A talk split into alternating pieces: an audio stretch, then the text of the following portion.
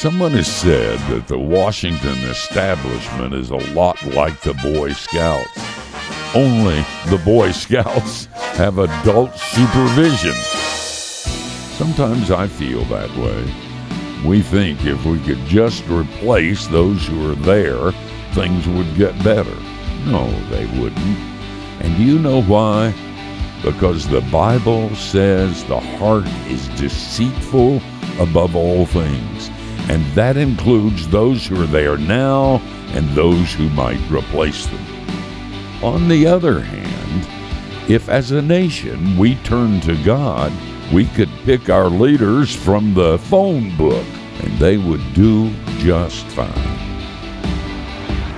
I'm Steve Brown. You think about that. Share what you just heard with a friend. Go to youthinkaboutthat.com.